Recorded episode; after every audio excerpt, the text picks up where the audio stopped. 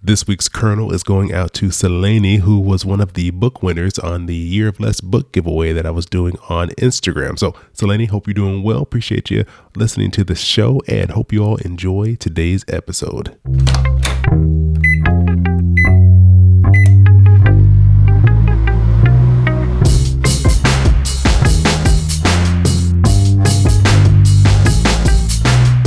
Hey, this is Chris. Hope you're doing well and welcome to Popcorn Finance, the show where we discuss finance and about the time it takes to make a bag of popcorn. And uh, I'm really excited today because we're going to be back on one of my favorite topics. That's tiny homes. And I can't think of a better person to have another conversation about tiny homes with than Brian Hawkins. Runs the extremely popular Instagram account at Tiny House Movement. Home builder, tiny home expert. Can I call you that? Is that okay, Brian? Can I yeah, throw that, that out works, there? Chris. And that voice you just heard right there belongs to Brian Hawkins. And I don't know too many people who know as much about tiny homes as you do. So I appreciate you coming on the show. Absolutely, man. Thanks for having me. I do something on Instagram called Tiny House Tuesday, and I'm always checking out your account because, I mean, the homes that you're featuring, the homes that you're you're displaying on that account, incredible. It's this the stuff I've never seen before. I'm like, I didn't even know people were doing this with tiny homes. It's it's impressive. It's a lot of fun to be able to showcase those type of small places all over the planet because, I mean, like you said, people are doing some some crazy stuff that you would think wouldn't fit in four hundred square feet or less. But it's it's gorgeous, and it's usually their rental property, so people can go check them out themselves. It's amazing. So, I mean, you do a great job showcasing these homes, and we're going to get into a different area of tiny homes in this conversation. We're going to be talking about the issue or the problems that arise when it comes with financing a tiny home, because it's one thing to figure out you want to live in a tiny house. Now it's how are you going to actually get one to live in? So that's what we're going to be talking about today. But before we do, I wanted to say thank you to Empower for bringing you all today's bag of popcorn. Empower is an app that makes saving and managing your money easy. And they do that through a ton of different features, including automated savings, high interest checking and savings accounts, and through a feature that I found really interesting, and that is their human coaches. Empower adds a nice human touch because sometimes you need to talk to a real, living, breathing person for guidance on whatever financial challenges you're going through. Just text Empower's human coaches, who are on standby to share personalized recommendations and steer you through whatever financial questions come up for you. So if you want to check out Empower for yourself, and Empower is spelled E M P O W E R, head over to the App Store or Play Store. And for Popcorn Finance listeners, you can get five dollars when you use offer code POPCORN and reach your savings goal. So visit empower.me slash popcorn for more details. Again, that's empower.me slash popcorn. Brian, I think maybe we should give people who are not familiar with tiny homes at all a quick rundown of what is a tiny house? What makes it different than just any other house you'd run across? Yeah, absolutely. So one of the unique things about a tiny home in particular is it's built a lot like your typical residential stick-built home. So same type of framing, same type of insulation, electrical, a lot of similarities in the plumbing, but it's permanently attached to a trailer itself. So it's affixed on wheels and has a chassis, which is why a lot of people wind up using something similar to an R V when, when they refer to a tiny home, because it looks similar to that. But tiny homes are typically four hundred square feet or less. A lot of people use a loft space to sleep in just to maximize their square footage, because when you're in that small of a space, you got to get really unique and really creative on uh, on how to live there on a day-to-day basis. So fitting everything you have around you with your fridge, your range, if you want a microwave or toasters or anything like that, that you just kind of take for granted typically on a day-to-day basis, finding out where to put that, where to store that, how much counter space you have, where you're going to sleep, if you want a living room, fitting all of that into a small space is is what makes the tiny homes unique. And then on the exterior, making it look more like a home uh, versus just your typical mobile home or modular home that you're used to in the past. Exactly. I mean, some of these homes, they don't just look like a random box on wheels. I mean, people are doing some really creative things with the way they yeah. design those.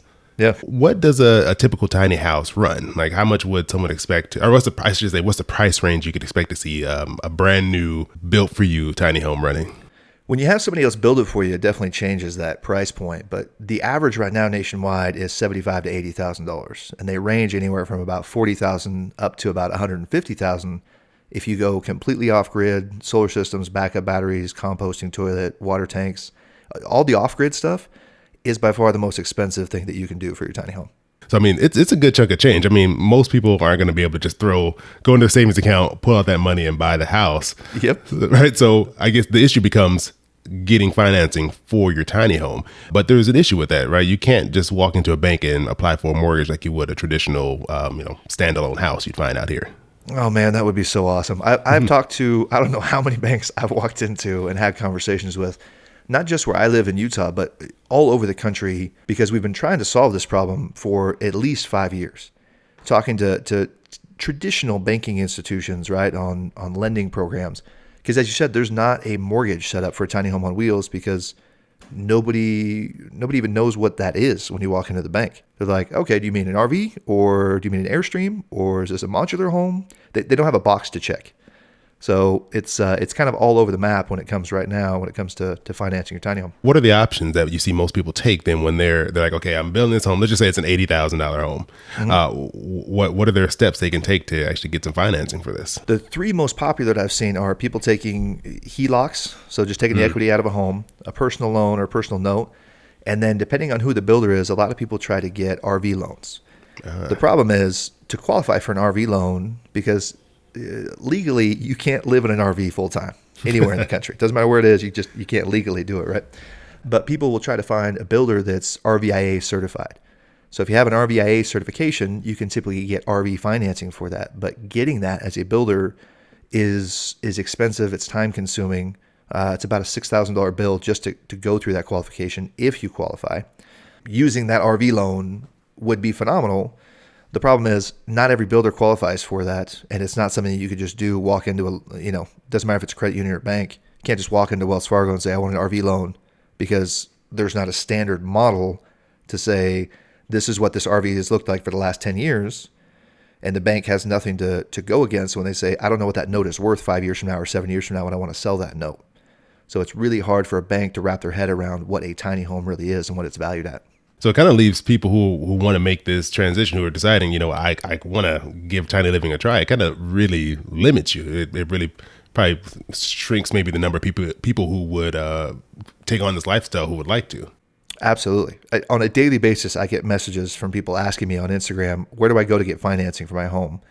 And the first thing I tell them is you need to talk to your local bank or credit union and discover what your options are, because there is not a standard answer to go across the country and say, I want a loan for a tiny home. And there, mm. there's a lot of people trying to solve that, but there's still not what I would consider uh, an easy option for that for people. What do you see as the future of tiny home lending? Do you see it potentially getting any better? Or do you see this is going to be like an ongoing issue that will probably be going on for, you know, years to come? Well, it's already been going on for at least five years because I've been working on it for that much myself. Uh, I, I don't think we're too far. I think we're maybe a year, maybe two years out on having something that's there, because not only do the, the numbers match up from a lending standpoint, tiny homes have somehow not depreciated like your traditional R V or car or anything else that you drive off the lot and you lose ten thousand dollars on the minute you drive off the lot.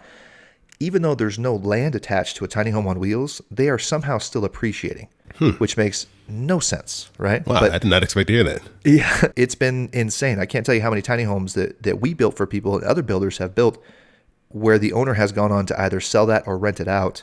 Uh, and even at selling that, they're not losing money, but they're actually making five or ten thousand dollars on their tiny home. So at some point, we're probably going to have a T V show on flipping tiny homes.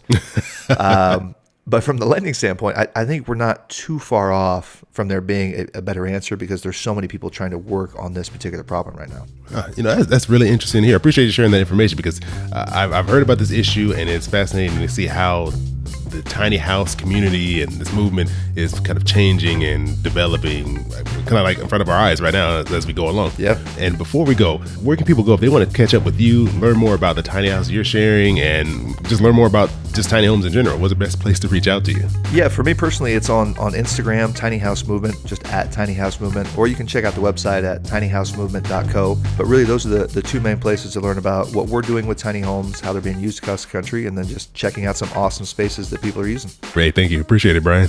Absolutely. Thanks for having me, Chris.